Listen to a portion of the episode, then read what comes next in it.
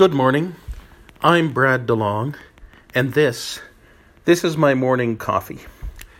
After a year of serving as a useful idiot for congressional Republicans and their wealthy donors to push through tax cuts and deregulation, US Donald Trump has now turned to and is trying to follow through on his protectionist promises.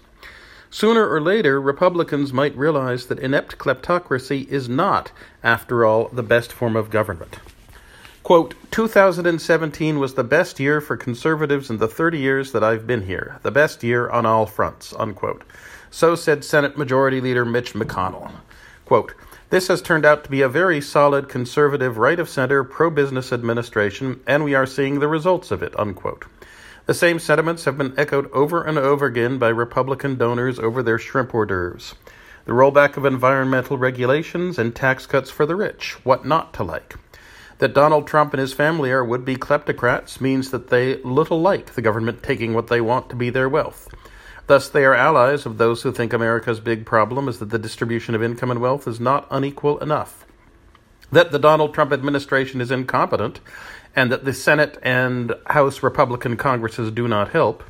The tax cut bill was the worst drafted bill anyone can ever remember seeing, is not a drawback. Incompetence creates opportunities for lawyers to craft larger loopholes. 2017 was, in the eyes of Mitch McConnell and of large Republican donors, truly the best memory, best memory that they have. Incompetent, erratic kleptocracy would appear to be the best of all forms of government for them. Who knew? Or at least that was the best form of government until March 2018. Senator Pat Roberts, Republican from Kansas at least, may have changed his mind about Trump. He says, quote, This is not going to go down well in farm country.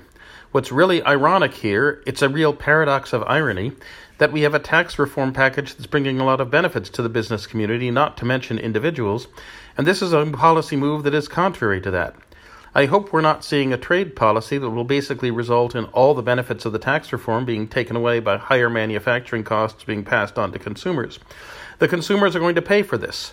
All manufacturers are going to be affected by this. They're not going to pay for it. They're going to pass that cost on to consumers. So it's a consumer tax, not a tariff. These are the people who voted for the president. These are his people. One county in Kansas even voted for him 90%, and they're not going to be happy about this, unquote. Lindsay Wise of the Kansas City Star wrote that Roberts, quote, struggled to find words to describe his state of mind. He and other Republican senators received no formal heads up from the White House before Trump said he would impose tariffs. Unquote. House of Representatives Speaker Paul Ryan said, quote, he hoped the president will consider the unintended consequences of this idea and look at other approaches before moving forward. The decision has been taken over and against the advice and objections of National Secu- Economic Advisor Gary Cohn, now gone, National Security Advisor H.R. McMaster, not gone, Treasury Secretary Steve Mnuchin, still there, and Defense Secretary James Mattis, still there.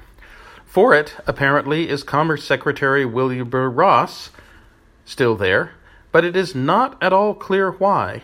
For the view from the Commerce Department sees many more who benefit and who benefit more from low steel and aluminum prices as they seek to invest than it sees benefits for those who benefit from higher steel prices.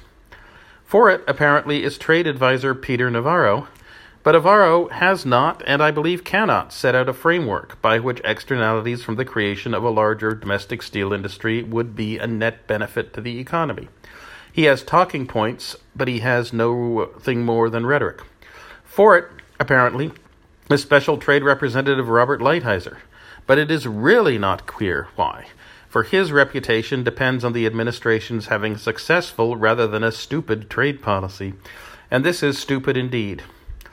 Perhaps America's plutocrats and the senators and representatives they have bought will come to the realization that wealth flourishes most under a competent rather than under an erratic and incompetent government. And perhaps they start to wonder whether plutocrats are the allies of would be kleptocrats, or rather their prey. This is Brad DeLong, and this has been my morning coffee.